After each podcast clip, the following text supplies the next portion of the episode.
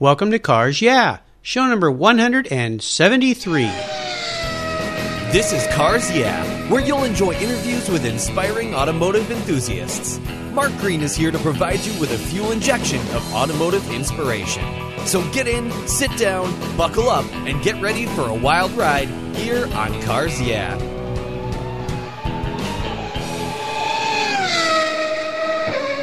Have you turned your key and heard that dreaded tick, tick, tick, tick because of a dead battery? No worries. I've got the NOCO Genius Boost Jump Starter. This compact tool fits in your glove box and features rechargeable lithium battery technology that will start a dead battery in your car, boat, truck, or RV. It packs a whopping 12 volt, 400 amp starting power and can start up to 20 dead batteries on a single charge. Plus, it has built-in spark-proof technology with reverse polarity protection to safely jumpstart your vehicle. The compact, ergonomically designed clamps are solid copper for maximum conductivity, and there's a built-in ultra-bright dual LED flashlight with seven modes, including an SOS emergency strobe. It's easily rechargeable with a USB outlet, and you can charge your smartphone or tablet while you're on the road. Works on any 12 volt lead acid battery. The Genius Boost from NOCO is the ultimate emergency tool that's safe and easy to use. Quality design, state of the art technology from NOCO, your battery care source since 1914. Get yours at geniuschargers.com.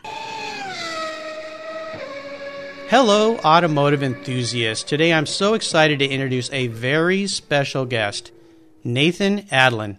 Nathan, are you buckled up and ready for a fun ride? I'm ready to light this candle. All right. I love the enthusiasm. Nathan Adlen is the co host and senior editor for the Fast Lane Car and the Fast Lane Truck. Born into a wrecking yard family in Los Angeles, California, Nathan has been connected to the automotive industry throughout his entire life. Nathan evaluates and reviews vehicles from the cheapest to the most prestigious with equal enthusiasm. So, Nathan, I've told our listeners just a little bit about you. Would you take some time and share some more about your history, your career, your interests, and of course, your passion for automobiles? Certainly. Going back to the very early 70s and late 60s, my family from Los Angeles, California started Adlen Brothers Auto Wrecking and uh, a series of other wrecking yards. And they're some of the largest in Southern California. And they're kind of known for being unique looking. In fact, um, if you go by Adlen Brothers, it's in Sun Valley, California.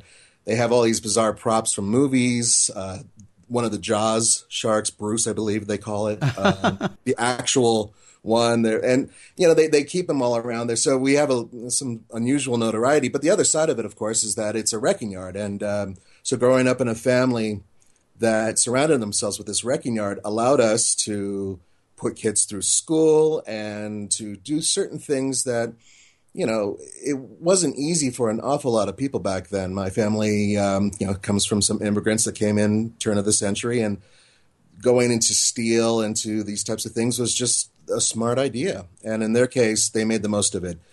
Uh, the reason it's called Adlen Brothers is my father uh, was one of three brothers who started the yard my uncle Sam and my uncle Donnie, the senior brothers, put these yards together. And I had an opportunity to, as a little kid, go there all the time and then start working there as a teenager and on and off throughout my adult life up until I was in my early 20s. And then I left because I uh, finished college and thought I knew everything about the world. and as anybody who's around 23 knows. Yep. And uh, progressively went into a bunch of poor places mentally. I, I, thought that I could become a school teacher for some unusual reason. Then I discovered, of course, that I don't like school children. Oh so, gosh! when they come from somebody else, it's difficult. But anyway, the point is, is that living at the wrecking yard, working there, uh, having my family there, it gave me a unique way of looking at how cars are designed from the opposite direction seeing cars that have made it through crashes or that are so valuable that even bent sheet metal is worth something to somebody. Mm-hmm. And also learning about the, the metal business in general and that how to actually truly recycle and be one of the, if you think about it, one of the most recycled products that's put out there next to the tin can and the aluminum can yeah. is is an automobile. So I was able to see them taken apart. I learned how to torch them apart and how to you know, take them apart and put them together, build my own race cars and whatever. Um, you know, when the time when I was slightly older, but for the most part, living in that environment was absolutely fantastic. It was such an adventure. And I only realized that after the fact, of course, as many of us do. We only know how fun it is to work with our fathers perhaps after.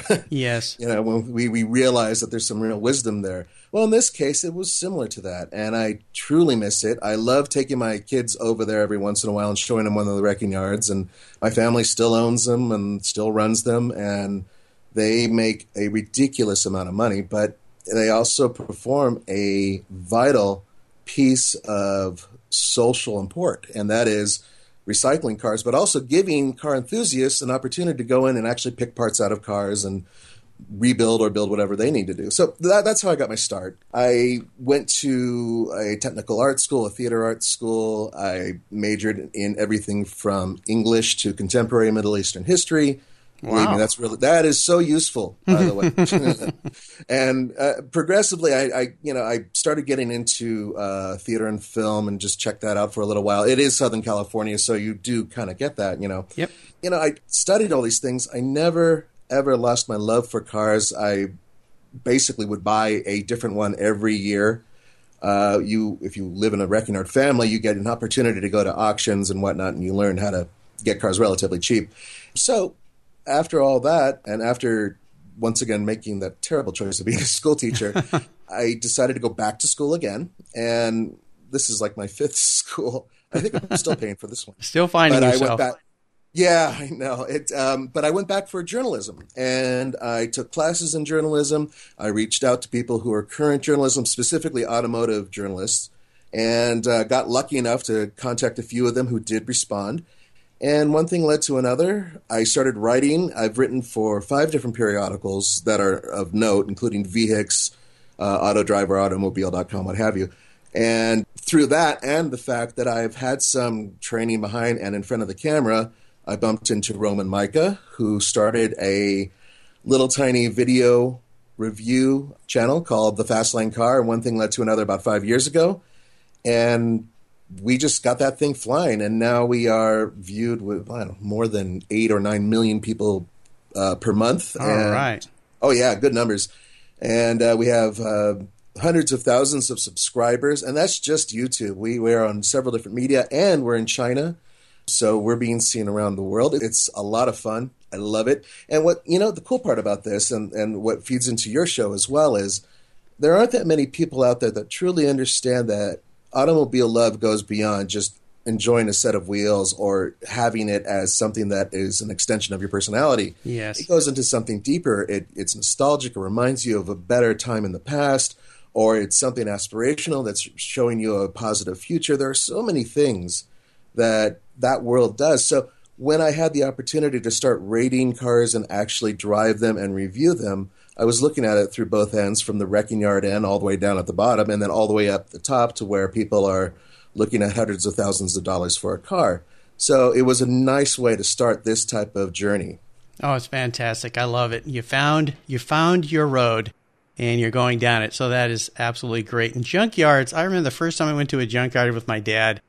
Oh my gosh, uh, it was you must have grown up like a kid in a candy store. There's so much cool stuff to look at that uh, you're right. Many people would go, "It's a junkyard. How can you have any fun there?" But us car people, we get it. Yeah, and it, you know what's real fun is, uh, I mean, it's only two bucks or three bucks or whatever it is to get into most of these places, and I highly recommend going into one of these pick apart yards, even if you don't have a project, and just kind of look around. You can keep yourself occupied all day long, just looking because it's not a question of finding 15 different Toyota Corollas it's that one really weird Toyota Cressida that you forgot about that's sitting in the corner that nobody will touch because nobody has one. Or suddenly you turn around and you see something that you just absolutely thought, oh my God, that I forgot about this car. And it's like a museum of the obscure, but it's so much fun. Fantastic. Well, as we continue on your journey, I always like to start with a success quote. And this is a saying that's been instrumental in forming your life in some way. It's a great way to get the inspirational tires turning here on Cars Yeah. So, Nathan, take the wheel.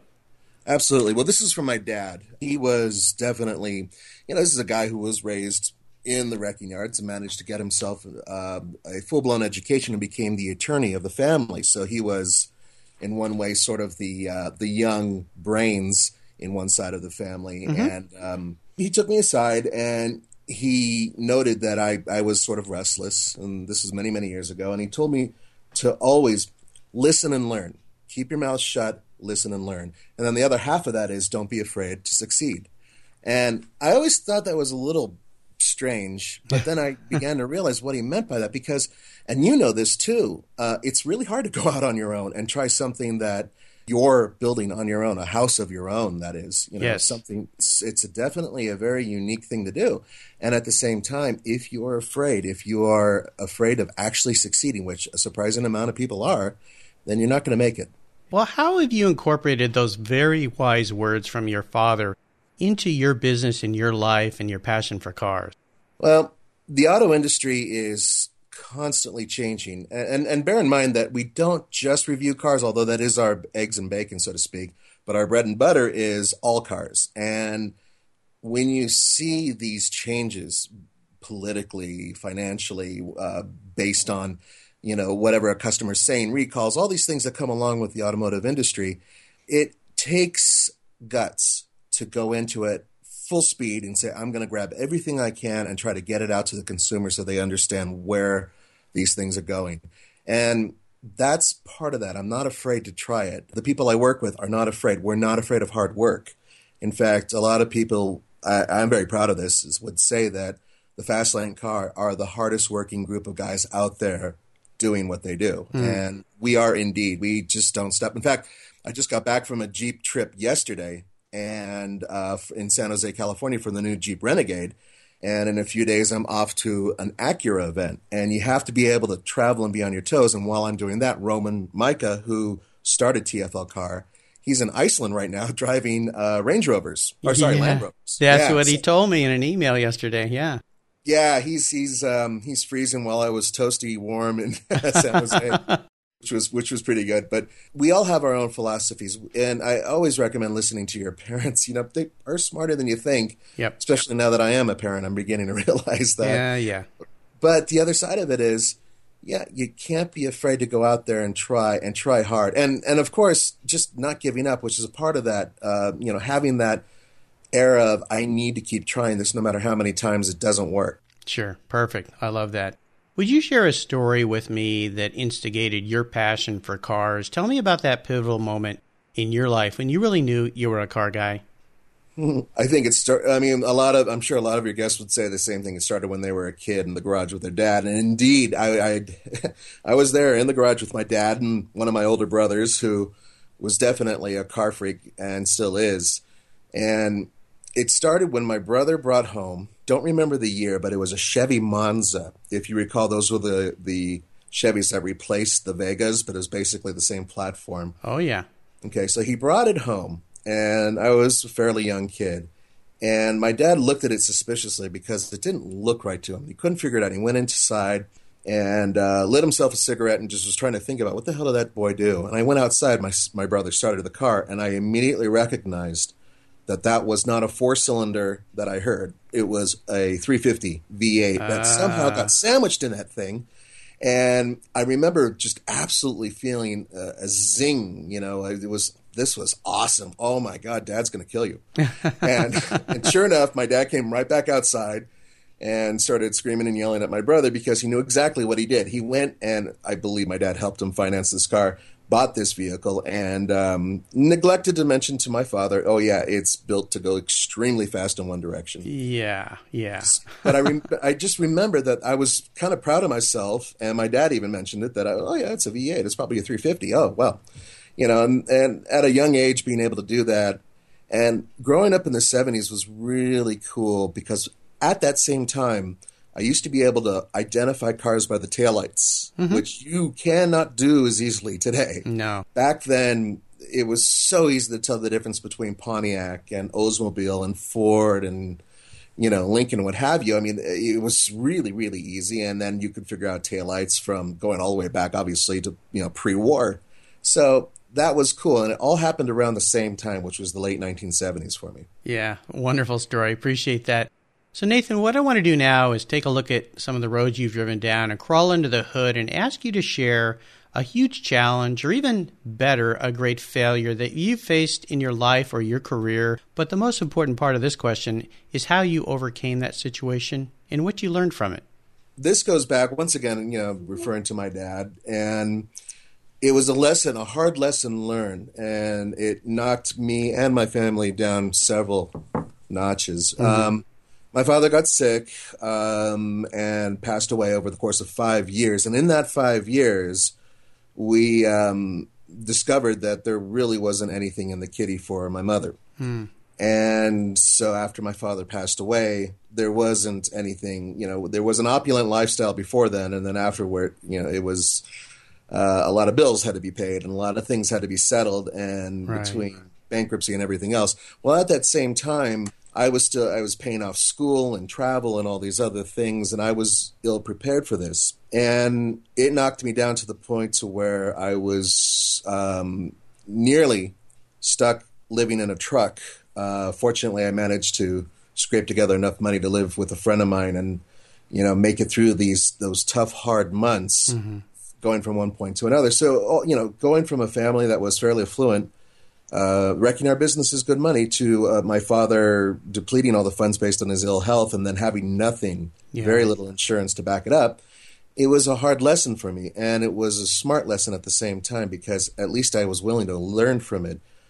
We finally did manage to turn everything around, and things started to improve, but it took a couple years. Right. But what it taught me was if I'm going to go through this thing of having a, a family, then I need security. They need security. Yeah. And that hard lesson uh, has sat with me ever since. So, uh, long story short, I've gone through several hoops to make sure that there is something in case something happens to me right. for my family and, and to make sure that my kids are taken care of and make sure that you know if there are expenses and bills those will be taken care of and it actually takes a little bit of work because as you know i mean it's not the easiest thing to get insurance and to pay off certain things and make sure your credit's at a certain level. But when you have a hard lesson and you see what someone else has gone through, especially if you're the one who went through it, yes, then indeed it is a very important lesson. So although it doesn't have much to do with the automotive world in terms of my own personal experience, it's one of those things that was extremely important for me to learn. Uh, well, I appreciate you sharing such a personal story, but it is so important for people to think ahead of what could happen and be prepared. So uh, I love the fact that you've learned from that, and now that you're a parent, you know how to uh, protect your children should uh, something catastrophic ever happen to you. Thanks for sharing that. Oh, no problem. Nathan, let's shift gears here and go to the other end of the spectrum. I'd love for you to share a story with me when you had a real aha moment in your business or your career or even your life, a time when you realized that, you know what, I think this is really going to work out and tell me about the steps you took to turn your aha moment into your success. Well, that's a really good question, Mark. And part of the past for some people is they try to forget about it. They try not to relive their mistakes or what have you. But in my case, something dawned on me about seven years ago, and that was around the time that I was getting really serious with the journalistic part of uh, automotive reviewing. And I was working, I think, at the time with vehix.com and Auto Driver, and a few others. I was writing, I was enjoying myself, but I still wasn't fully fulfilled. I didn't quite, there was something that was missing, and I wasn't too sure what it was. And progressively, I started meeting people, and I learned a valuable lesson right then and there that remember these people. This is a very small world. The automotive industry in general is tiny compared to what it puts out. It is a little microcosm. This is a microverse of people. Mm-hmm. And considering how big of an organization it is on the outside, it's just tiny. So I began to learn remember these people, remember the people you meet, and don't be afraid to jump into a new possibility. So, fast forward a couple years later, I met a gentleman who represented a group of people who wanted to start their own channel, their own network. And this was right at the same time that I uh, was really getting going with the Fastlane car. So I had already started doing videos, which was at first a little strange, but I enjoyed it. I'm not afraid of being in front of the camera, and I, I enjoy that too. I love my job. But I met these people, and it's like, wait, you guys are also considering putting together an automotive channel with reviewers? Hmm, I wonder if I should get involved with that. Well, yeah. of course. But you'd be surprised how many people are skeptical of that, how they try to pull back a little bit and not necessarily trust people. And it's not a question of paying into it. I I always am come from the school of if you're putting money out for something that they're promising a return on, be careful. But mm-hmm. in this case, it wasn't like that, and it was taking a little tiny leap of faith and suddenly learning about things like the Chinese automotive industry, which a lot of people don't bother with, and they really should, mm-hmm. and um, also meeting these people. And some of the people are representing this new channel that's coming out called AutoWerkz. Mm-hmm. Uh, w E R K Z, I think is AutoWerkz TV. Yes, that's right, AutoWerkz TV, and it's through Glewed TV, and it's a neat little mini channel that has some fantastic. I mean, it has Dennis Gage from My Classic Car and uh, Stacey David trucks and all that other stuff that he does.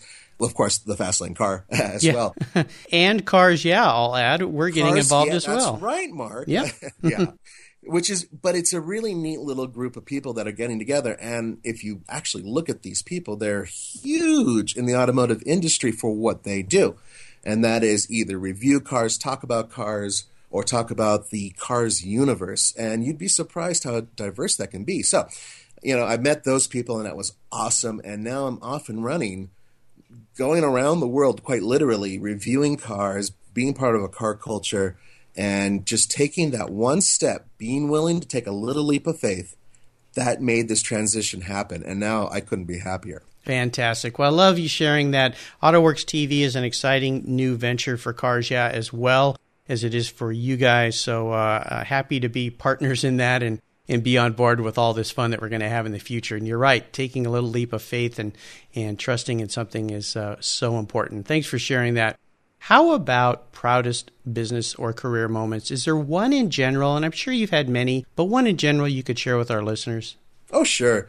And and that's the easiest one, and that is when the day when I sat down with Roman over lunch, uh, Roman Mica, who founded TFL Car, and he looked at me and said, "Look, I think we can go and do this thing. Not only can we make it into a job, a full time job, but I think we can put out one video every single day." And wow. I looked, yes, I looked over at him, and at the time we put out two videos a week, I believe, about uh, this is almost four years ago. Uh, and I looked at I said, whoa, whoa, whoa, every single day? And he said, yes. And I thought he was nuts. but another leap of faith, I said, all right, all right, count me in. Let's go for it. And since then, we haven't stopped. Not only do we do a minimum of one video per day on our regular car channel, mm-hmm. we also have our truck channel, and we always do videos on that one as well. And both of them are the the fastest growing YouTube channels, not just car channels, but YouTube channels that are out there. And we've just absolutely been on fire with this. And it's only growing. We went from a team of two, well, two and a half, really. I, I represented the half. and uh, Roman and his son, Tommy, who's a brilliant young man who's really helped us along, they kind of got this whole thing started. And now we're up to about 11 people that work with us, including uh, an editor and our uh, producer, Andrei Smirnov. And we just. we just keep on going. So that one moment, sitting down with him and realizing he's serious and we can do this, and then having the faith to say, yes, okay, let's go for it. Yeah. I'm really proud of that. I'm glad that I went along because uh, there's been no looking back. Awesome. Wonderful. Let's have a little bit of fun here. What was your first really special car? And perhaps you could share a memory you had with that vehicle. Oh, I got a great story for you. great. I got a good one. First of all, my father did something really cool, and I, I hope there's still time for a lot of fathers out there to do the same exact thing, which is when I turned 15, he took me to a police auction and we bought a beat up old Oldsmobile. And he had me fix that up over the course of the year leading up to me having my driver's license. So by the time I was ready to have my license, I knew every bolt of that car and it was in perfect shape. And he made me every weekend work on that car. Mm-hmm. So that was a brilliant idea. Unfortunately, the one thing my father didn't do is give me decent driving lessons because after I, I had my license for about a month, I turned my car into an aircraft basically and landed on top of a MG midget and turned oh. it into a oh. skateboard. Uh-oh. Fortunately, everybody was okay. It was yeah. a parked car. But this leads up to the story, which is I got rid of that car. I mean, after I worked on it for a whole bloody year. And I saw in the paper that there was an auction that was going to have a few Ford Mustangs in it. I thought, well, yeah. My dad said, You can get yourself a Mustang, go for it, boy, but one condition. I said, All right, what is it? He said, If it's a V8, it doesn't stay. It has to be the straight 6 I thought, ah, all right, whatever. Yeah. So I went, and sure enough, I found, I think they were about a 200 CID, if I'm right, on the- on the straight six, with a little tiny single barrel carburetor, a three speed manual transmission. My dad and I picked up this white little Mustang, and it, it was just a sweet little gem. 1965 notchback. It had pretty decent looking interior, and back then, if you recall that uh, J.C. Whitney in Yes. Chicago, Oh, yeah. Oh yeah, I that was definitely on their hot list because they had everything for the car. So I replaced the headliner, the carpet, the, the everything in the trunk. They had a neat pad for it. Got the proper hubcaps from my family's wrecking yard, and one thing you know after another, and I just made it a sweet little car, and it, it was fun. Yeah. However, I grew up in a wrecking yard family, so that also leads to temptation. and we had a burnt up speedboat at one of my uncle's yards that had a 427 cubic inch V8 ready for me. Nice. It was a boat engine. And no, my father was out of town. I believe he was in Washington, D.C. Among other things, he was an attorney, but he was also a judge advocate general. So he kind of went and did his little thing over there and hung out with the boys, which meant I had time. so that car went from a tiny, sweet little straight six to an extremely loud straight pipe, 427 cubic Oh inch. my Ford engine. Yeah, with uh, two Cobra Jet carburetors, which were fake, I found out later on. And I could never, ever get them to work the right way, actually. I, there's there's a way to tune them to where you have to have floats on them and everything else and balance them out. I never bothered with that.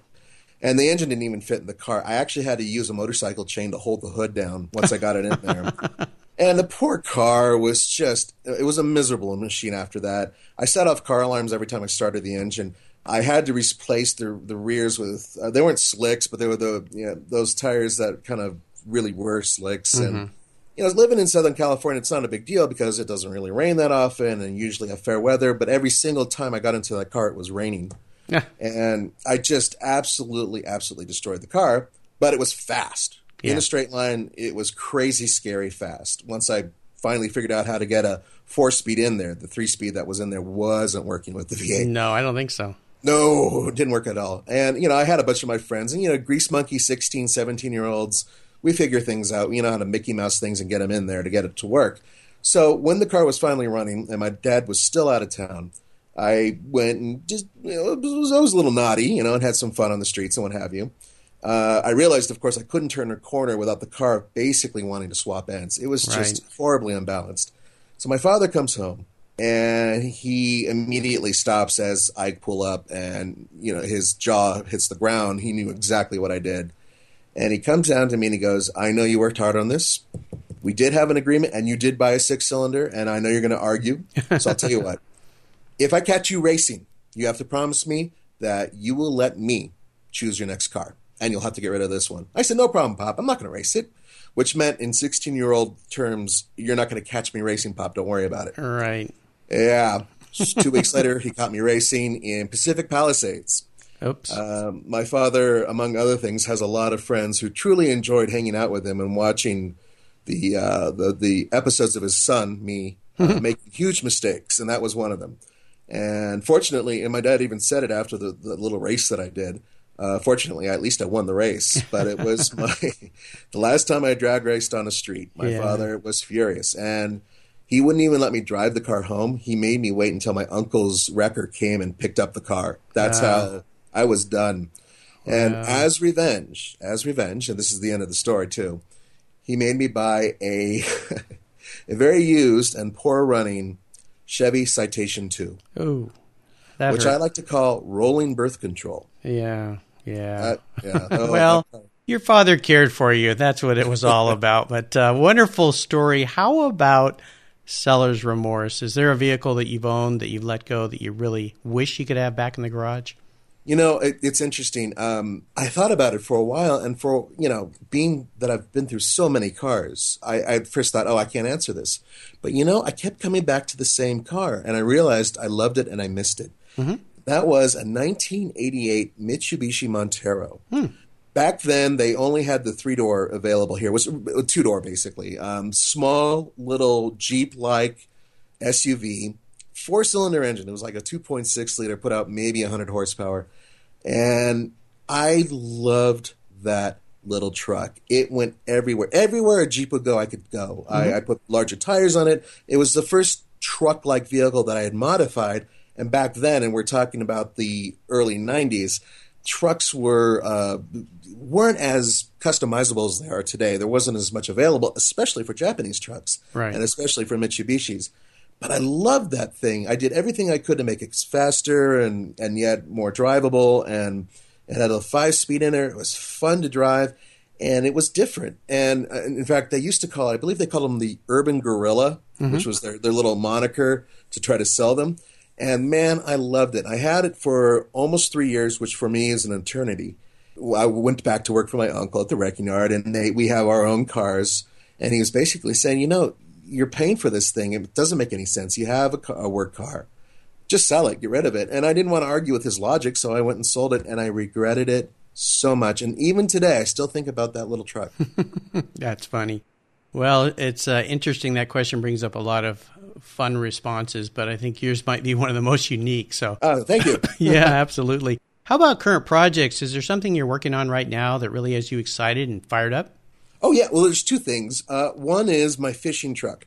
Every couple of years, I buy a new fishing truck, which is an old truck that I think uh, yeah, I consider a challenge.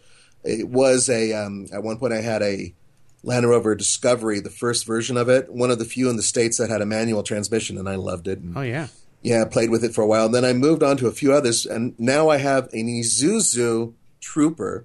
I love it. The thing is actually a mountain goat, and I'm progressively working on it to make it a reliable, easy to drive truck that will eventually become my fishing truck.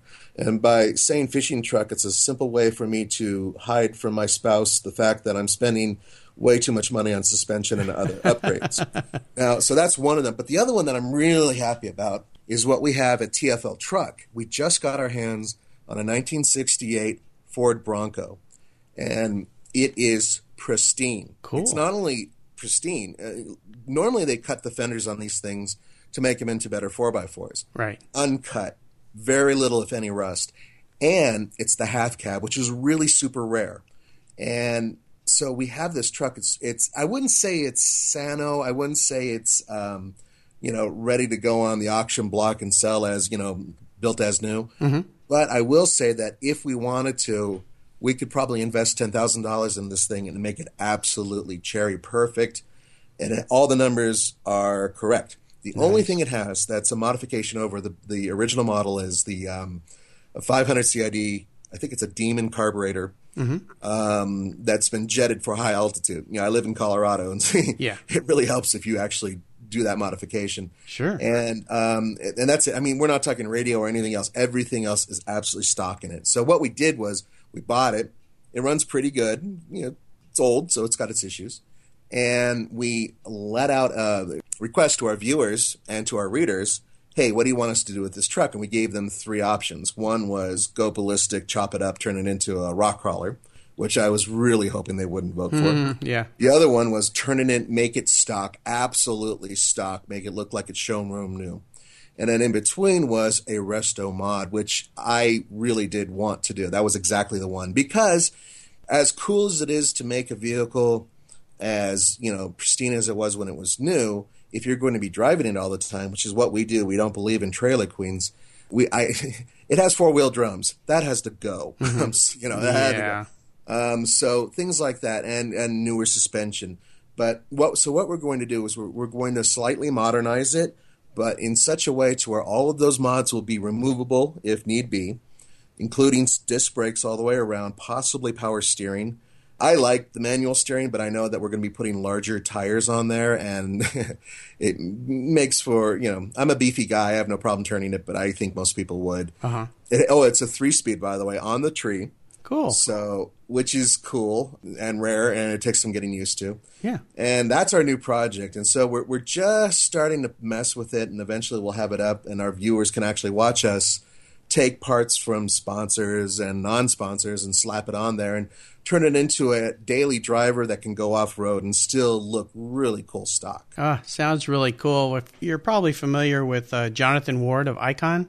Oh, Icon, those guys, wow, they do some work. Yeah, that's what came to mind when you were mentioning Bronco because uh, Jonathan was a very early uh, arriver here on Cars as a guest, and um, yeah, the stuff they, they work on down there, not only the the Toyota Land Cruisers, but Broncos, and now they're getting into these kind of 40s uh, uh, American cars. They leave the patina, so fantastic. Sounds like a wonderful project. Can't wait to see where you end up with that.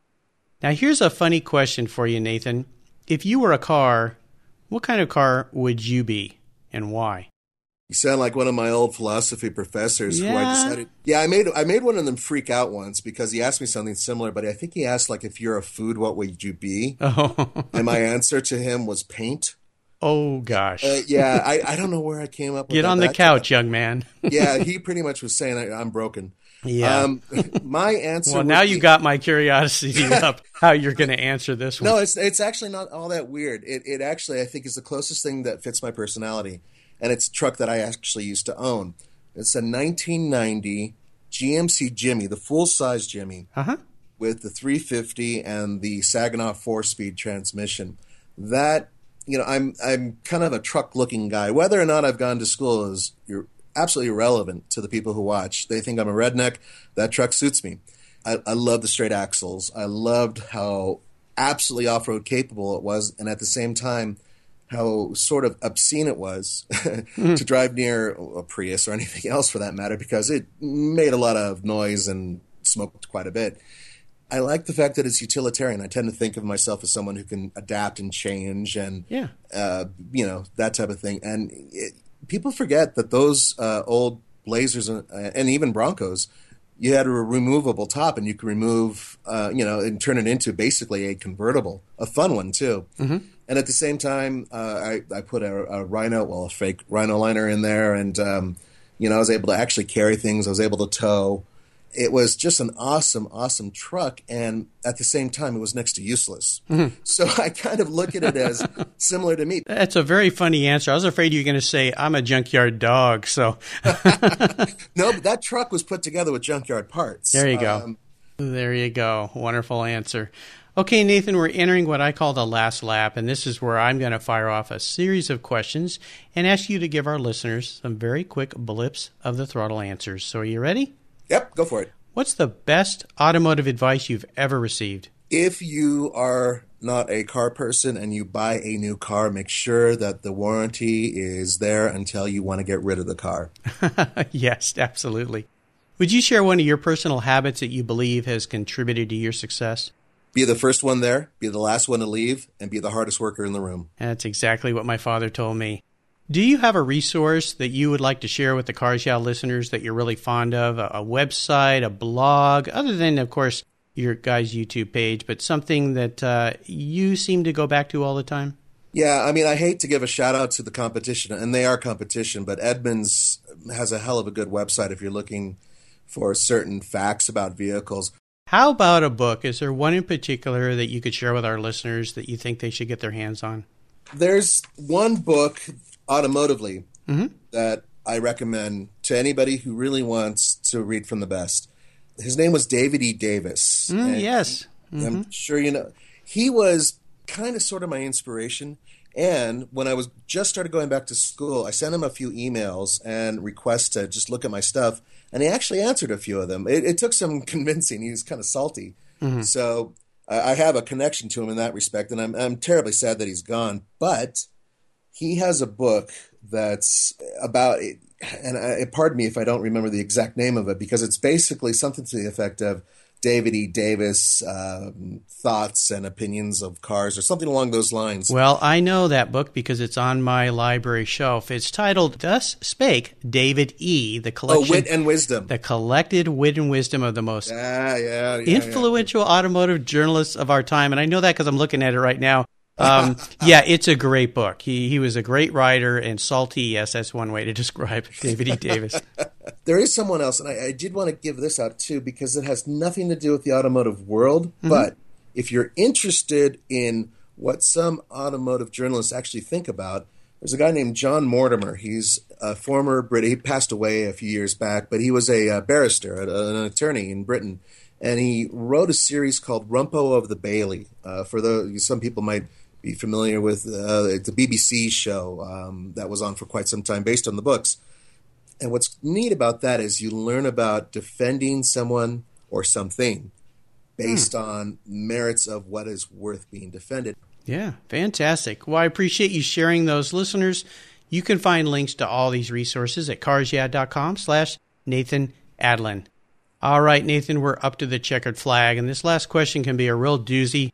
If you could only have one collector car in your garage, but money is no object, I'm going to buy you whatever you'd like today. Hmm. What would that vehicle be and why? The 1968 Alfa Romeo Tipo 33 Stradale. Oh, which, yes. it is the most beautiful thing I've ever seen. Uh, no, hold on. Next to my children and my wife. it, it is it is just artwork on wheels, and it's not just the fact that it's so beautiful on the outside. Which, by the way, uh, Alfa Romeo had a thing at the Detroit Auto Show this year. Yes, I saw that. yeah, and they had it on the lift. And yes, I'm freaking out, going, "Don't leave it on the lift." Yeah, they only built like 18 of these cars from I think it was about 67 to roughly 1970, 71 ish. But in reality, there there really were only 18 built, and they are aside from being just beautiful the the technology is fascinating. We're talking about you know a very small two liter engine that was putting out you know 240 to 257 horsepower depending on who you talk to and yes. inboard disc brakes a six speed manual transmission the first car to officially have butterfly doors and oh, those velocity stacks on top of that tiny little V8 are just beautiful it yes. was everything about it both sides of it the technology that went into that car and its overall ability. I mean, zero to 60, they say was about 5.5 seconds. And we're talking about a car that had very small wheels compared to what they have today. And mm-hmm. definitely none of the, you know, the, the incredibly precise injection and systems that they have. It, this was just basically good technology, a race car that was boiled down to a car that you could sort of kind of drive every day. And you mix that amazing technology with the most beautiful body that I have ever seen and, and, there you go. That's the car that I would have. And yes, it, they're worth millions and millions of dollars. Oh yes, you're gonna. I'm gonna have to pull out the big golfer's checkbook to write a check for that car for you today. But great choice. What a fantastic car. Beautiful, beautiful car. Nathan, you've taken me on a great ride as I knew you would today, and I've really enjoyed your stories. And I want to thank you for sharing your journey with the Cars Yeah listeners and with me. Would you give us one parting piece of guidance before you drive off into the sunset in that Alfa? My one piece of advice, and I give this to everybody who talks to me in person and even people who write in. I have a column that says uh, asknathan.com mm-hmm. or ask Nathan at TFLcar, blah, blah, blah. And every time they ask me this question, I say the same thing. They say, How do you choose a good car?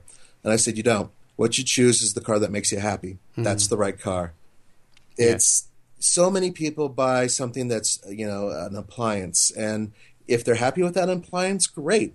But other people, if they really want that V8 and they really want rear drive, buy it. Yeah. Make yourself happy. Yes, you'll hate yourself later because it's going to cost you whatever at the gas station, but you'll forgive it. You'll forgive it the same way you'll forgive a troubled child of yours.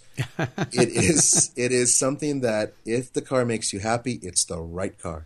Fantastic advice. And what's the best way for our listeners to learn more about you and what you're doing? All they have to do is go on to tflcar.com or tfltruck.com. Those are our two main websites. Or they can go on to YouTube and go to the Fastlane car, the Fastlane truck. We're all over the place there. If you put my name into any particular search engine, you'll probably find me somewhere. And also, soon AutoWerkz, our shows will be on there as well. If you want to talk to me directly, you can go on to tflcar.com and then find the Ask Nathan address, and all those emails do come to me. I'm getting quite a few now, but I, you know, especially if you say if you mention that you were heard Mark's radio and said, "Hey, I need to go talk to this guy." Yeah, I will talk to you. Uh, All right. You, uh, yeah, you'll you'll be priority one. Hey, did you hear that, Cars Yeah listeners? You are now priority one in the world of Nathan Adlen. So uh, I feel very honored at that. Thank you. No, not a problem, Mark. This was a lot of fun. Well, good. I really appreciate it. And listeners, again, you can find links to everything Nathan has shared with us at carsyeah.com. Just put Nathan in the search box and his show notes page, and links will pop right up. So, Nathan, thank you for being so generous today with your time and your expertise and for sharing your experiences with our listeners. Until we talk again, I'll see you down the road. Thank you so much for having me, Mark. It was a lot of fun. You're welcome. Thank you so much for joining us on today's ride here at Cars Yeah. Drive on over to carsyeah.com to find show notes and inspiring automotive fun.